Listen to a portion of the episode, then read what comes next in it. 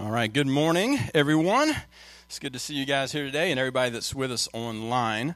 Um, yeah, I know we've mentioned it a few times already, but be remiss if we didn't just you know recognize what today's date is that September 11th. I'm sure just like Scott was saying, we can all remember where we were if we were alive and old enough to have um, awareness. Uh, we remember where we were, what was going on. It was sort of, in a sense, what some say is our generation's, you know, Pearl Harbor. But it's definitely a day that uh, lives in infamy in some context. But, you know, I would also say that is, this is a great time to remember uh, and remember to pray for all of our, you know, frontline workers, our first responders, uh, you know, many of the, the men and women who were part of the lives lost that day. And, you know, they stand for us uh, between us and catastrophe sometimes. Uh, and it's because of their willingness to put themselves in line to serve in that way, to not hold back for their own safety.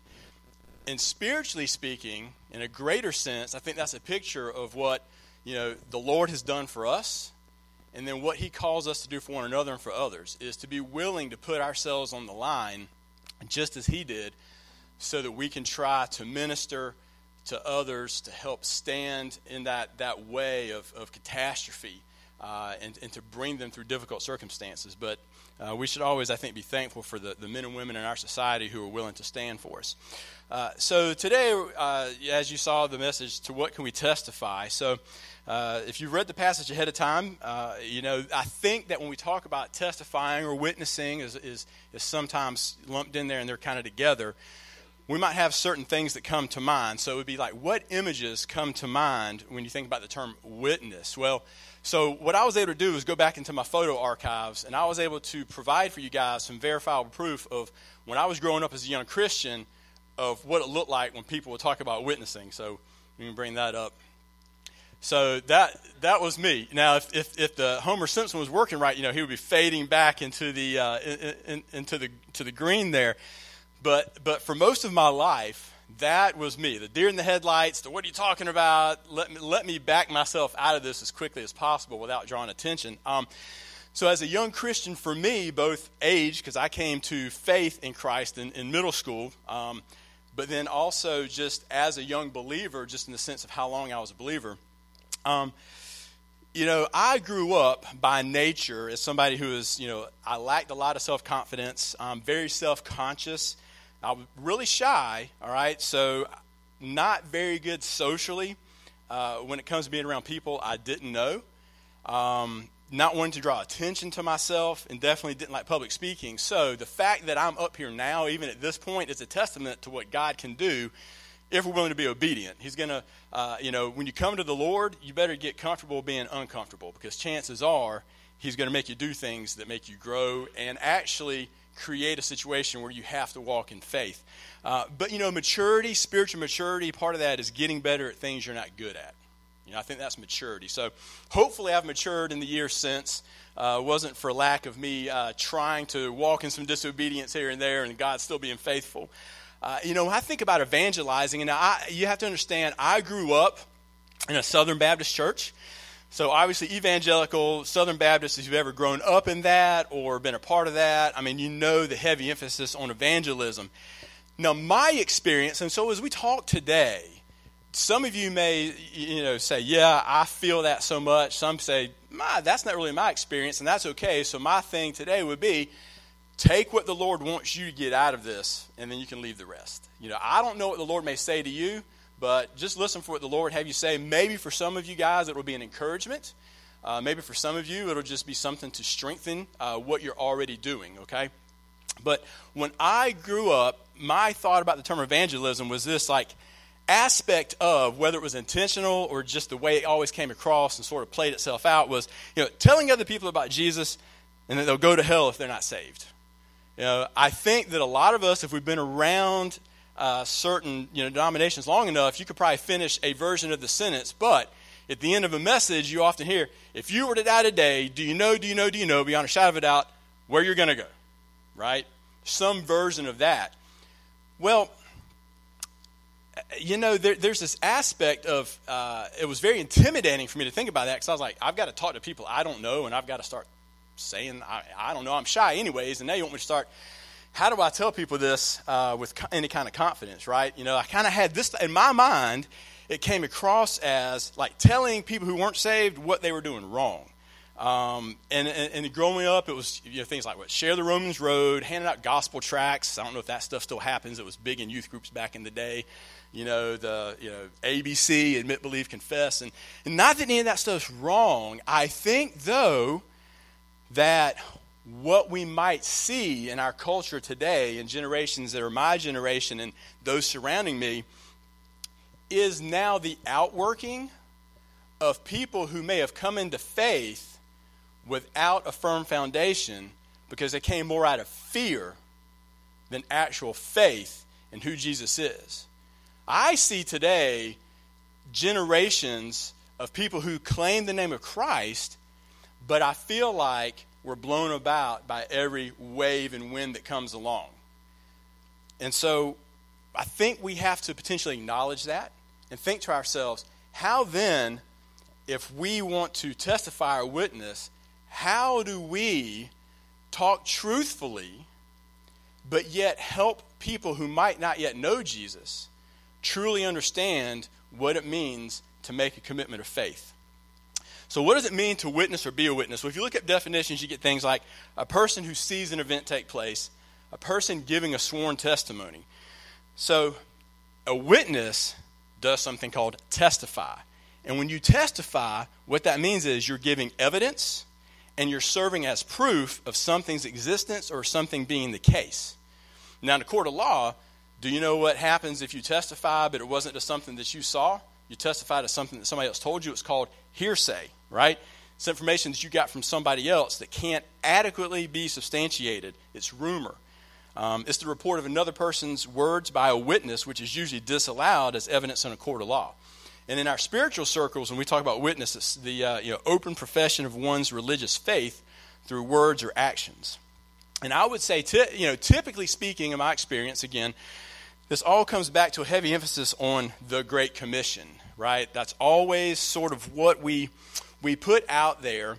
And I think we have to understand, and, and we're not going to dive into this today, but I'm just going to make the statement, is that, you know, there is some debate, depending on when you really talk about it, is when that commission was given, and, and one, don't forget that for a long time in church history, there were no subtitles, there were no section titles. It was just the words that were written.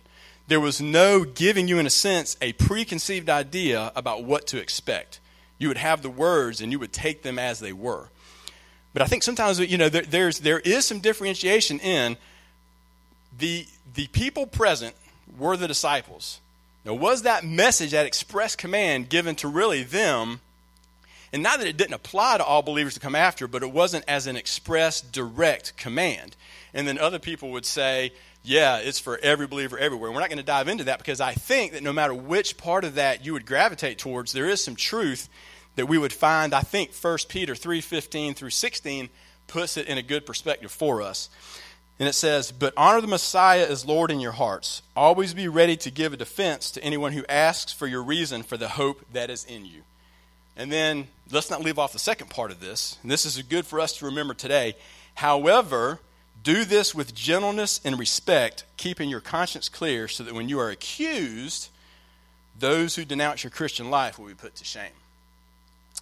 So I think there's an obvious expectation that no matter what our thought is on our call to witness, how aggressive we're supposed to be with it, that part of our life with Christ is that we're always going to be willing, ready, and have a desire to speak about what gives us the hope that we have. All right, everybody on track with that at least? That, that we, there is something in us that should never be afraid or shy away from speaking to the hope that we have. Uh, historian Kenneth uh, I think I hope I said that name, probably French, but he says this about the spread of the gospel. He says the chief agents in the expansion of Christianity appear not to have been those who made it a profession or a major part of their occupation, but w- men and women who earned their livelihood in some purely secular manner and spoke of their faith to those whom they met in this natural fashion.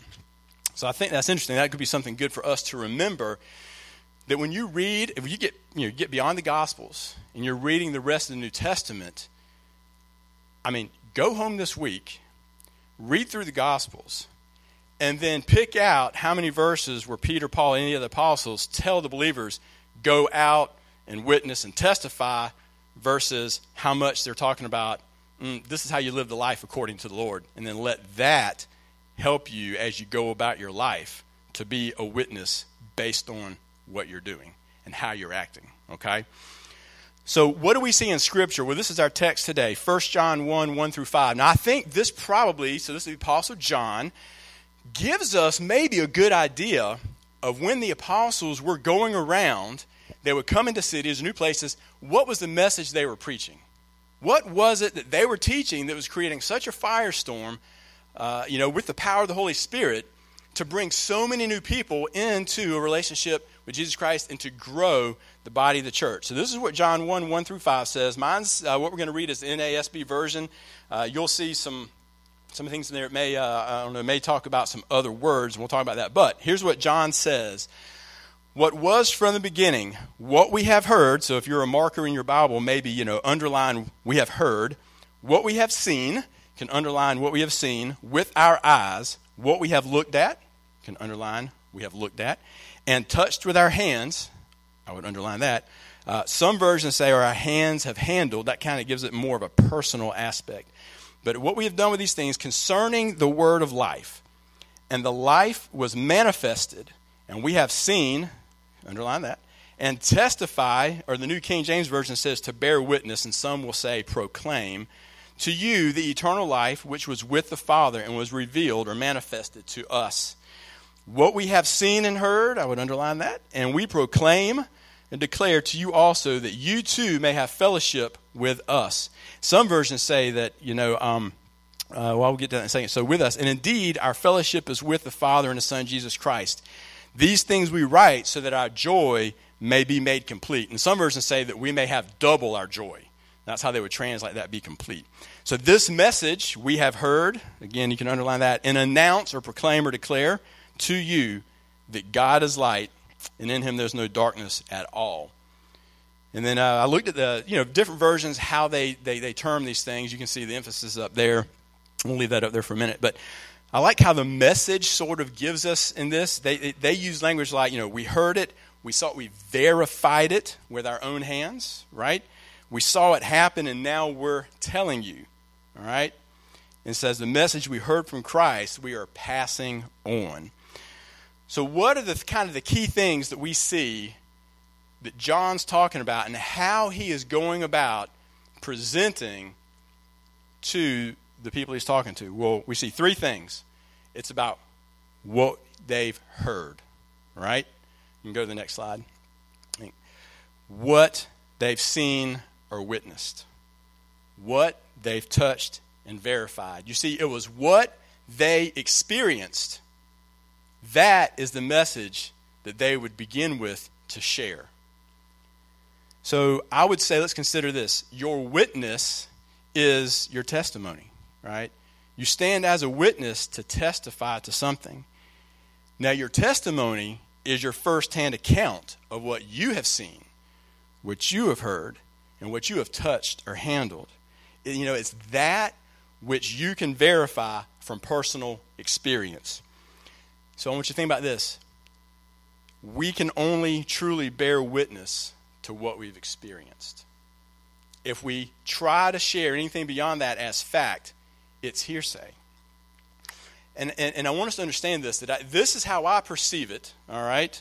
So a lot of this is just my perspective on things, so it's, it's always up for debate, right? I'm always open for the Spirit to tell me something different. But, you know, I see our culture today, based on where it was when I was growing up, as less tolerable or giving us more pushback on the you're going to hell if you're not saved message. I think that culture today is much more willing to stand up and push back against that. Um, when I was much younger, one of my first jobs out of college, I spent a few years in a youth uh, depart, youth uh, athletics department, and one of my fun jobs was to do certification for coaches. And we had to watch these great, great videos. Let me tell you, they were so so uh, engaging that everybody fell asleep all the time.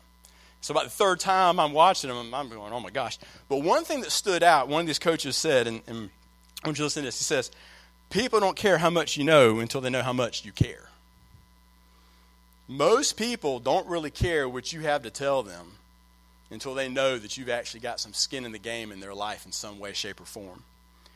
You see, without a basic acknowledgement of Jesus or a trust that you and I are reliable, our message tends to be without merit in their eyes. And then it's like talking to a brick wall, right? Sometimes we wonder the frustration that we have. Uh, the JesusFilm.org uh, got this quote, and I think this is great. Uh, so this is from that. It says, As followers of Christ, how we treat others and what we're willing to endure gives us credibility and inspires people to truly listen. That's why Paul tells the Colossians in Colossians 4 5 through 6 be wise in the way you act towards outsiders, make the most of every opportunity. Let your conversation be always full of grace, seasoned with salt, so that you may know how to answer everyone. There's, there's an author named Donald Miller. Some of you may or may not be familiar with that. I would encourage you, if you're willing to just read stuff that is challenging, but also you know, helps us sometimes refocus.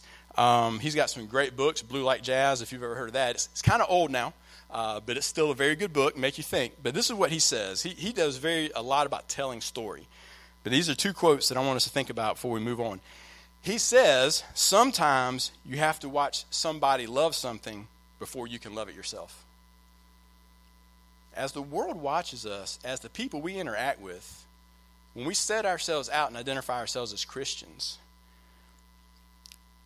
do we show people what it looks like to love Jesus so that maybe they understand that's something that they might want to do too?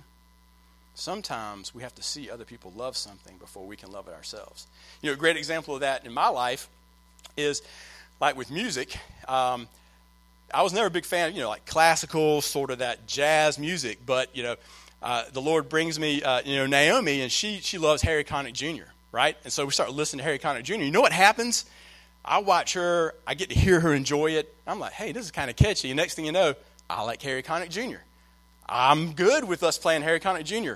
Let's go to a concert. And I really enjoy the concert. But I, in a sense, had to get the appreciation by watching her show me appreciation for it. And then he also says, and let's, uh, sometimes this might be an ouch, but he says, What I believe is not what I say I believe. What I believe is what I do. If you really want to know what you believe, what I believe, it's what we do.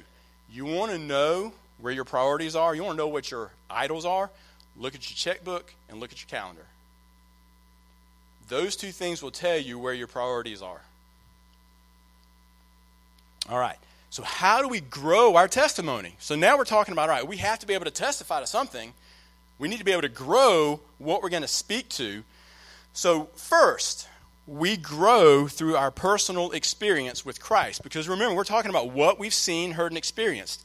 So, we have to have a personal experience with Christ.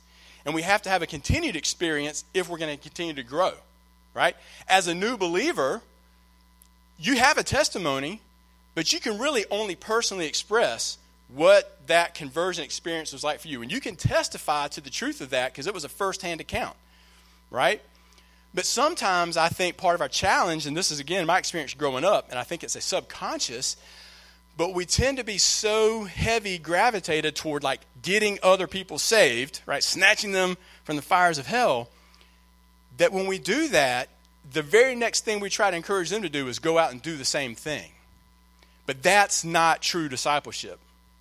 True discipleship is learning how to walk, as Ephesians says, in a manner worthy of the calling.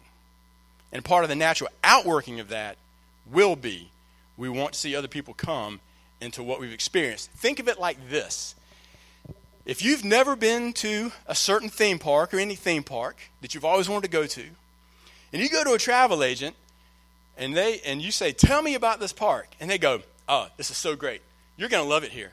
All these great rides, great people working at the park. They're so wonderful. You'll have the best experience ever.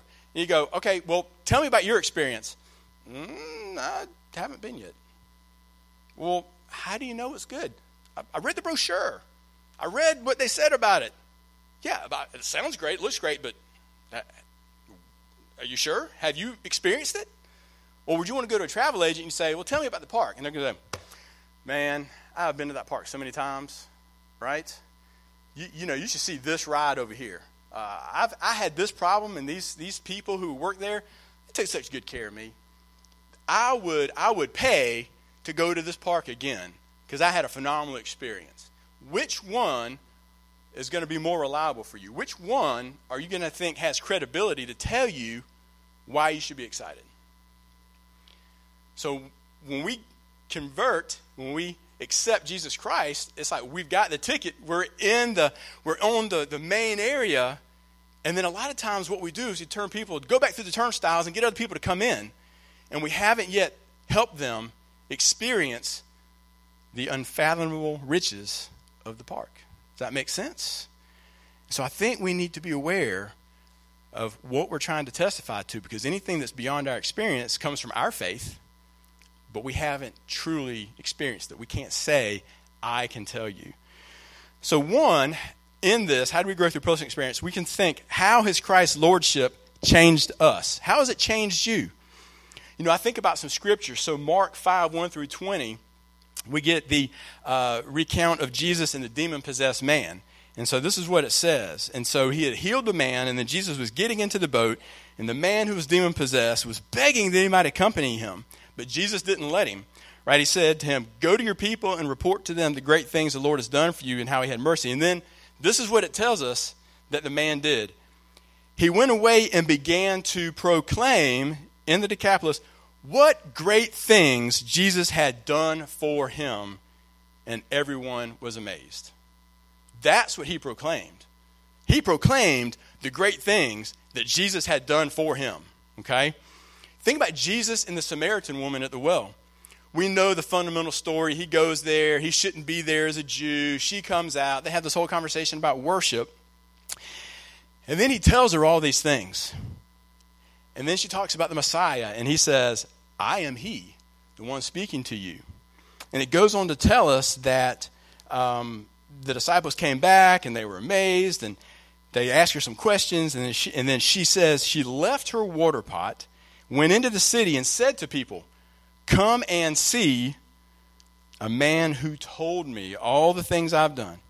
And then it goes on to say, Now from that city of the Samaritans, so many of the Samaritans believed in him because of the word of the woman who testified.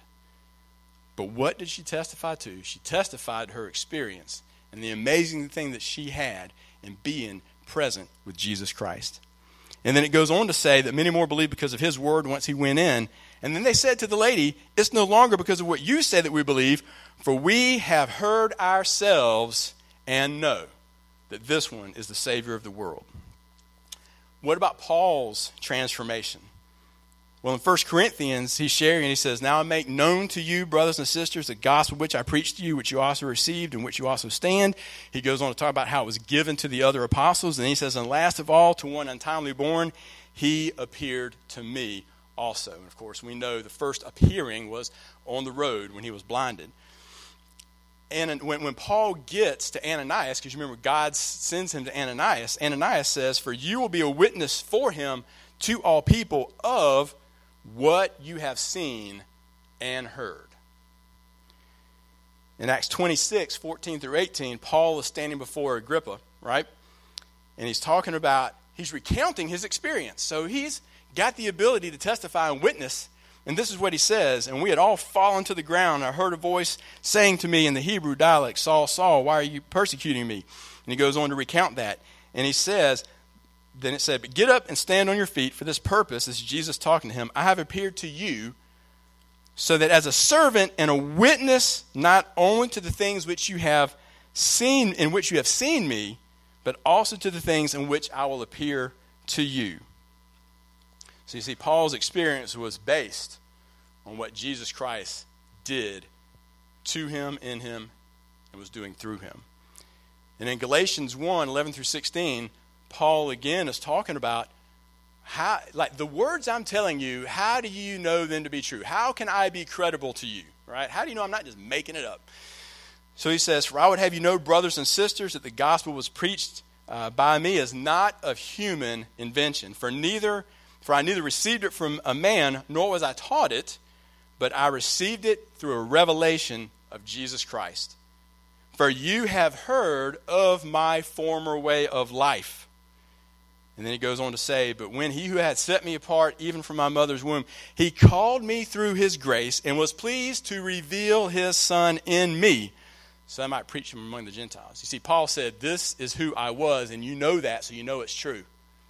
But because of the experience that I've had, this is what I'm telling you now. I'm credible, right? If, if any of you guys, I like this series. Some people don't, but I'll say it's worth giving it a shot. Uh, there's a series called The Chosen, which is, which is a serial season, you know, of following, you know, this uh, dramatic interpretation. Though I think they generally keep it within the bounds of still being biblical. Okay, it's not exact, but they do a very good job. However, now we know that, that Mary Magdalene was demon possessed, right? And in the show, they show that she was. They show when Jesus comes and heals her that, right? And like restores her. And then she later in the, in the show interacts with a Pharisee who saw her when she was demon possessed.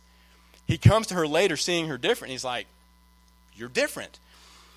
This is what she says to him. And I, and I think, wow, I think this is enough for us to stand on in a sense. She says, I was one way, and now I'm completely different. And the thing that happened in between was him. Do you have a testimony?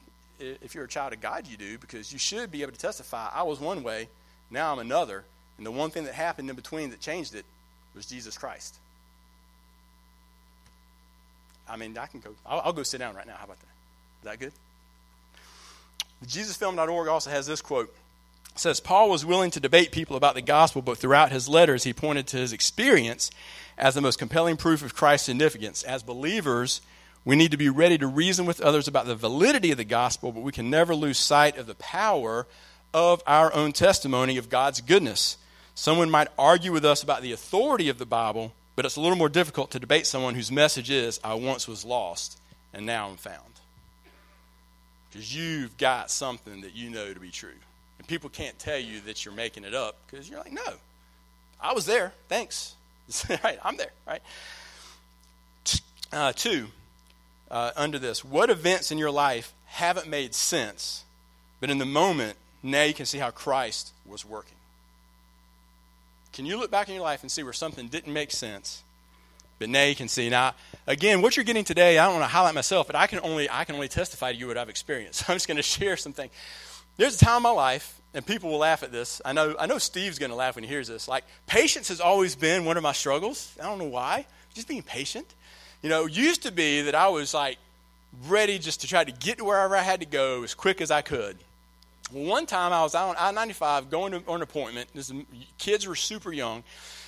And, uh, you know, to go in and get back to the exit, you have to go into South Carolina, turn around, and come back and get to the, to the rest stop, which is where the person I was meeting was. And so I'm just, you know, tearing up the road, get down, like, man, I got to get back. So I'm going all out on I 95. And I'm thinking, all right, I know that it's coming up somewhere there's a semi. It's like I see the semi passing the off ramp, and it's like I got to get over, or I have to go down to Port Wentworth, turn around, come back, turn around. So I'm like, all right. I come in. I'm in a little Ford Ranger, rear wheel drive. I come in behind the semi, pop off onto the off ramp, but there's this. Uh, the pavement's not level, so my back tires hit. I slid down the off ramp, trying not to hit the wall started doing 360s across the grass in between, 360 across all lanes of I 95, ended up in the emergency lane looking back at the traffic coming toward me. I didn't hit anybody, I didn't wreck, and I didn't cause anybody else to be harmed. And in that moment, I understood that Lord must not be done with me yet. And honestly, that was one of the pivotal moments in my life. The reason I can stand before you today is at that point I said, Well, if you've got something for me to do, I need to be obedient to do it. And since that time, He has put me in positions and situations that have made me uncomfortable. But I have said, I had an experience. It didn't make sense. If you've been on 95, there is no way I shouldn't have caused somebody else to swerve and wreck, or I shouldn't have been killed. And you can argue with me luck all you want, but that was the hand of God. And in that experience, he told me, it's time for you to do what you're uncomfortable with. And then I can also tell you about it didn't make sense when I was working at the job that I had before where I am now. And I was so beat down emotionally, just there was so much pressure. It was difficult. And as a believer, I was like, I shouldn't have these feelings that I have. I shouldn't have this attitude that I have. And I tried in my own power and strength. And I just could never, it could never last, right? And it was, it was a negative impact on me spiritually, emotionally, on my family. And it just didn't make sense, right? But the Lord moved me out of that. And then He moved me into where I am now. And within months of me being there, you know, those of you who are familiar with the situation our families walked through in recent years with Naomi, that happened, and guess what? I was in the right place with the right people that I worked for in the right situation that allowed us to navigate that in a way that didn't, didn't interrupt our ability to maintain a home or do other things. It didn't make sense why it was so hard. But I look back and I think God was like, you hear that, you know, Paul's like, I want to go preach there, but I can't. Like, I can't.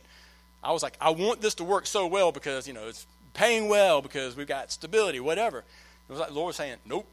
When are you going to finally say, trust me, I want to move you out? Okay? So that's an experience. It didn't make sense, but I can look back and see how Christ was working.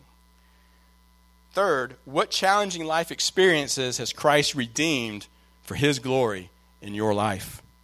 You know, I think about, we can think about Peter's restoration, right? Peter denied. He was broken. Broken.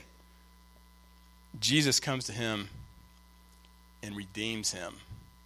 And then look how God and Christ have been glorified, and look how Peter, because of that redemption, was able to glorify Jesus Christ in his life. You know, I've even had times in my life growing up. Again, I came to faith as a young person in middle school. There was still a lot of understanding to happen and what it meant to be surrendered to Jesus Christ, to be an obedient servant. Grew up in a Christian household, so it's like I knew the words. You know, if anybody's grown up in a Christian home long enough, you can play the game just fine with all the church people. You know the right words, you know the catchphrases, you can act like you need to act around church if I think you're a good person. Right? But, you know, as I get into my young adult life, I mean, honestly, you know, there, the fact that I am where I am is a testament to how God refused to let me go past certain boundaries. But there is a definitive time in my life where I was struggling to walk in obedience. But through those times that I wish hadn't happened, I can look back and see how Christ was forming something in me that made me ready for the next stage. Okay? I didn't know what I wanted in a permanent relationship until I figured out what I didn't want. And I was like, well, I guess I have to be okay with just being me. And then before I knew it, boom, I have a blessing that is now my wife and my life.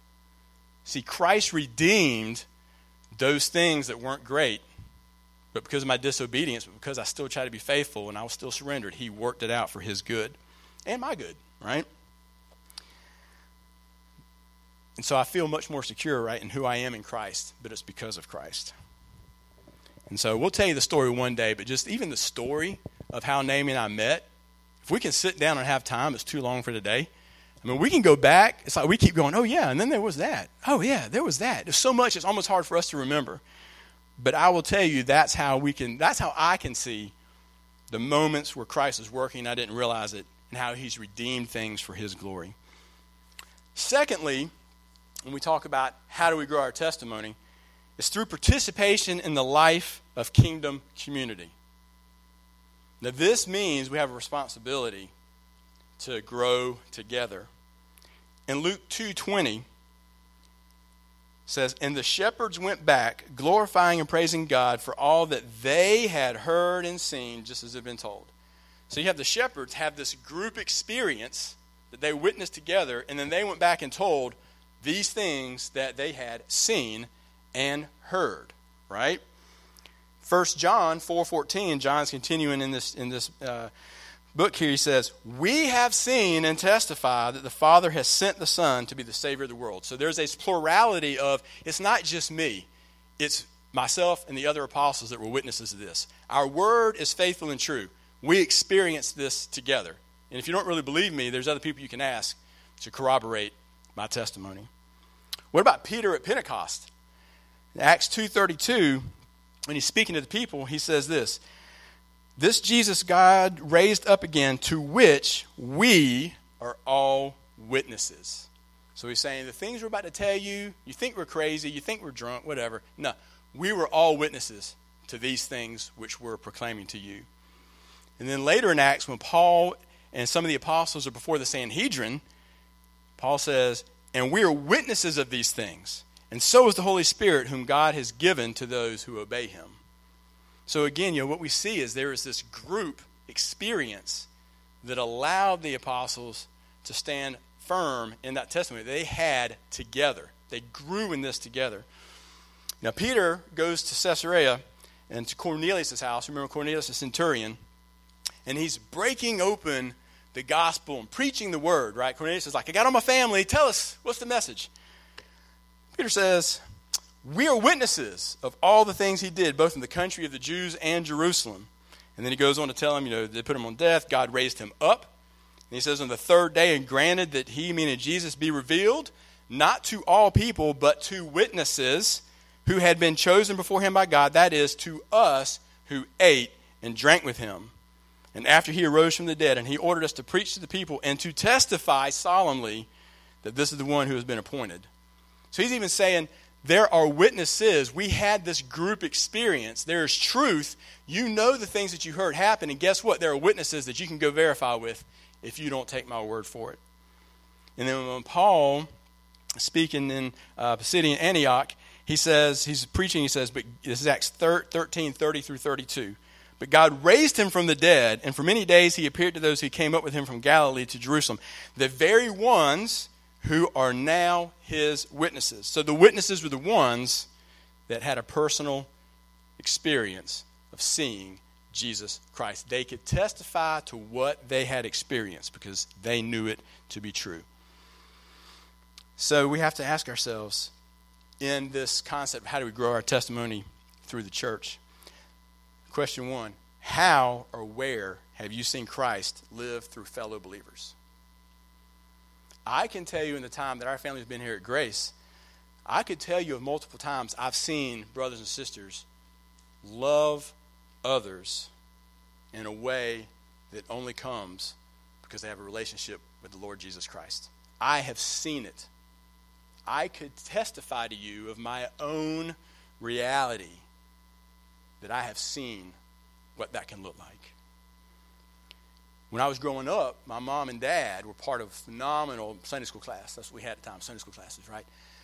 But as I was growing up, I witnessed this group of people love one another in such a way that when they saw each other on Sunday, that could have been the third or fourth time they might have seen each other or fellowship with other that week. We were constantly at other people's houses. They were constantly at our house. You know, as a kid, I'm like, I got to go to somebody else's house. I don't know. But I, I saw it. And let me tell you, when our family went through what we went through, some of the people that were part of that experience with my mom and dad, they were the very brothers and sisters who helped meet the need that we had. I have seen, I declare to you what the Lord Jesus Christ has done and can do when a group of people live together and have experience together and love one another. Okay? Second, how or where have you personally experienced or interacted with Christ within the community of believers? you know, and I will tell you again you guys, Grace Community Church, some brothers and sisters that aren't here anymore with us, but our family, going through name situation, and other things we've been dealing with as a family the last few years, our experience during that time, Christ interacted with our family through Grace Community Church. And not by name, but by the love of the people who cared enough to just come alongside us in various ways. You know, when she got diagnosed, it's like, you know, like our home, like most people, you probably feel like you got too much stuff, right? It was there was this need for us to have an environment that was conducive to trying to recover from what we knew was coming. Working full time, you know, she's in her situation. There was no way I was going to get this done on my own. Well, let me tell you what. People who were brothers and sisters in the faith, from outside of grace were part of this, but the heavy presence was from grace. Look, I had people show up at my house one day when I said, I'm going to start, you know, I got I got to paint this. I got to pull up the flooring. I got to do all this. Let me tell you, it would take me a little while to think back of the different brothers and sisters as part of Grace Community Church who came and were the hands and the feet of Jesus Christ so that I was not overwhelmed. I can testify and declare to you that Jesus Christ has moved in my life and my family's life because of the faithfulness and obedience of others who have called him Lord. Thirdly, what does the church body together declare about Christ? Right? What have we as a church body experienced together? We know if we've been in church culture long enough or if we've just read enough stuff, there are times when things happen in churches, and sometimes it's church split, sometimes it's people leaving, sometimes it's not very pretty. And so I'm not saying there's never a time to move on, but I will challenge us all with this. Unless it's the Lord calling you to move on, moving on out of your own unhappiness or own offense might not really be obedience. Because you see, unless God clearly calls us away, we can't just leave because we're upset or offended. Right? So, are we upset and offended, or is there a biblical basis or a biblical issue which isn't going to be resolved and we don't want to be part of it? There is a difference. And so, even in the midst of sometimes being upset, sometimes being offended, if you read Scripture, I think you will clearly see there is a call to persevere in faith through Christ. Second, under this, what or are we bearing witness to a better way? Are we bearing witness? Are we manifesting a better way? You see, working through difficulty is one way that Jesus reveals himself and strengthens us as a body and a community. If it was all sunshine and roses, there would never be any iron sharpening iron. There would never, ever be Jesus pushing you out of a comfort zone so he can continue to grow you. There would never be an opportunity to surrender more of your life, more area of your heart to his lordship. Ephesians 4 1 through 3, we talked about this a little bit earlier, but it says this As a prisoner for the Lord, then, I urge you to live a life worthy of the calling you have received. Be completely humble and gentle. Be patient, bearing with one another in love. Make every effort to keep the unity of the Spirit through the bond of peace. Before you leave, have you made every effort to keep the unity of the Spirit through the bond of peace? Have you given Jesus Christ the opportunity to manifest and reveal himself in a way that restores and redeems something that allows a church body to have a testimony to what Jesus Christ can do and will do? When we speak to one another, do we speak to one another the words of God? Are we speaking life into one another? Sometimes it can sound cheesy to be like, hey, brother, hey, sister. But you know what? In comparison to what the world thinks is like normal and cool or whatever, we are weird. I mean, let's face it. The way Jesus calls us to care. I mean, if we really look at the way Jesus calls his disciples and then they call us, and the New Church, New Testament church is called to live together, it's so weird. And it's a little bit like, I don't know about that, right? But you and I don't get to pick and choose what, what's right according to the Lord. So think about when you speak, when we speak to one another, are we speaking the words of God? Are we speaking life into one another? Even in challenges, can we speak life into one another so that we can let Jesus reveal himself to the person that we might have conflict with? Thirdly,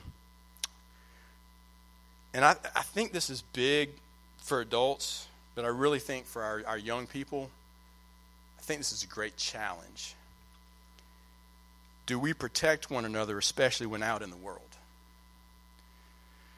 You know, it's easy to come together and when you're at a church function, and even at church functions, sometimes we're sort of like separated, right? We just we have some like pockets.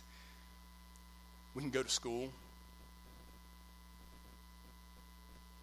do we act with people who proclaim our Lord? Do we bring them in? Do we protect them? Do we love them? In a sense, against what the world's trying to do. they may be different from us. You know, you got Christians that are in the popular crowd in, in, in, in the world. You got Christians that are in, you know, the nerd crowd or whatever. You know, that would have been me, right? But when we are believers, all those kind of designations are gone. Jesus Christ calls us to only have one thing, and that is Him as Lord. We have one Lord, one faith. And He calls us, above all other things, to care for one another. It doesn't matter if caring for a brother or sister who's looked down upon from the world makes the world laugh at you.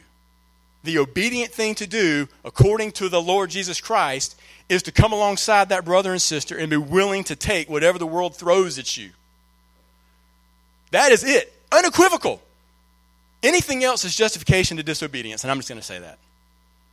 We have a call to care for one another.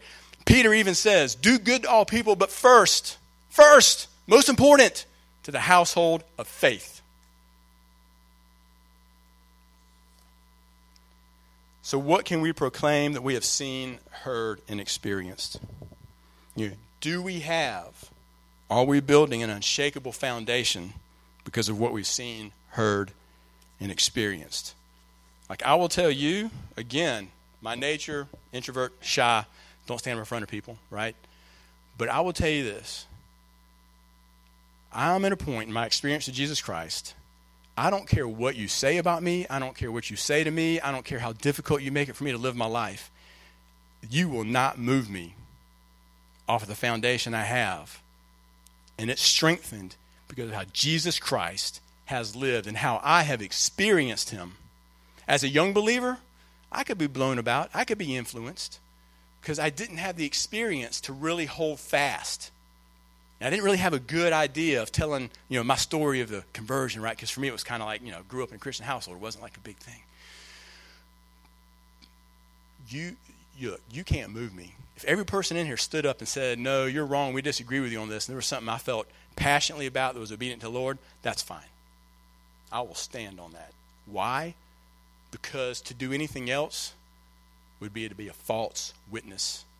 It would be lying to what I know to be true. So, lastly, we're going to finish up with this. How do we testify to the world? One, we need to look for opportunities to share our testimony.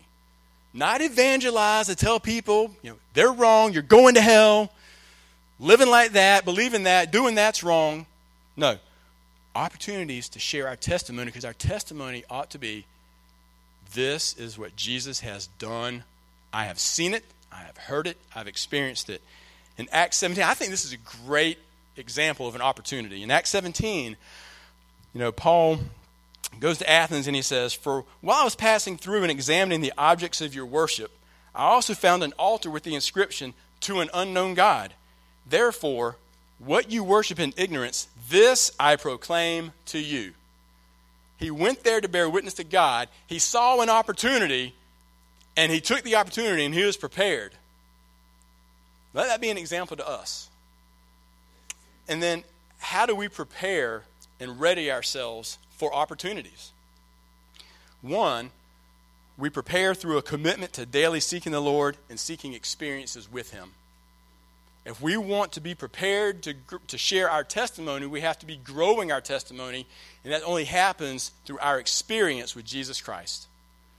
Two, we need to be committed and intentional about sharing in the life of the church body so that we can be a witness to the work and the manifestation of Jesus who is living and active. Now, that's a presupposition that we all believe that Jesus is living and active, that he's not just in the by and by hanging out waiting for the end times. No. You read Hebrews, you look at Scripture, Jesus Christ who was resurrected in a glorified body, who spent 40 days here after the resurrection, who physically ascended to heaven, who is, in a way that our minds can't really comprehend, who is physically there, is alive in our human world, and he is active today. He is. And so, are we committed and intentional about sharing in body life so that we can witness? The work of manifestation? Are we going to put ourselves in a position to see the great things that Jesus does with brothers and sisters? Even if it's not our direct experience of it happening to us, we can see it if we're involved. If we're not involved when we can be, if we don't take opportunities to fellowship and gather together and be a part of experience, we're not going to have a testimony that's anything other than hearsay. We have to be committed to this aspect of what God calls us to as His children. You know, I like the saying that I heard this, you know, luck is when preparation meets opportunity. Right? Opportunities come along every day. You, whether you recognize it or not, it's a different story. But if you're prepared, I guarantee you, you'll be much more ready to see the opportunity. Some people say, oh, that was lucky. No, no, no, no, no. You didn't see the preparation that this person did for however long to be ready for the opportunity when it presented himself. Right? So here's a good question for you guys, and we're almost done. What are you doing, or what am I doing right now that requires faith? What's going on in our lives that requires us to have faith that says, I don't know if I've got that. I might not know the way this turns out. If we're not doing something in our lives that's requiring faith, something bigger than ourselves that really only the Lord can do, then are we really giving an opportunity to see Him live and move and act? Are we giving Him an opportunity to be manifested in our lives so that we have an experience that we can bear witness and testimony to? Uh, going back to the JesusFilm.org, I mean, there's just some great quotes, but this is what they say here. It's easy to think that you're not ready to share your faith. Again, that was me when I was young. No idea, no desire, didn't know, very intimidated. But you don't need to have an answer for every question or a counter for every argument. You just need to be willing to open your mouth and talk about Jesus and what he's done for you. Courage is the key to sharing your faith. Let people see your example and tell them how Jesus has changed your life. It's a simple message that we occasionally overcomplicate. Author David Briscoe says this In fact, except for God, no one is more an expert on you than you. That's why, for the believer, there's no more powerful way to evangelize than to simply tell your Christ story the story of how you came to know Christ and how he has transformed you. And then uh, finish up with a quote from Donald Miller. This is what he says A story is based on what people think is important. So when we live a story, we are telling people around us what we think is important. What's the story of your life, day in and day out? does the way that you live show that Christ is important to you? Does the way that you live show that Christ is supreme?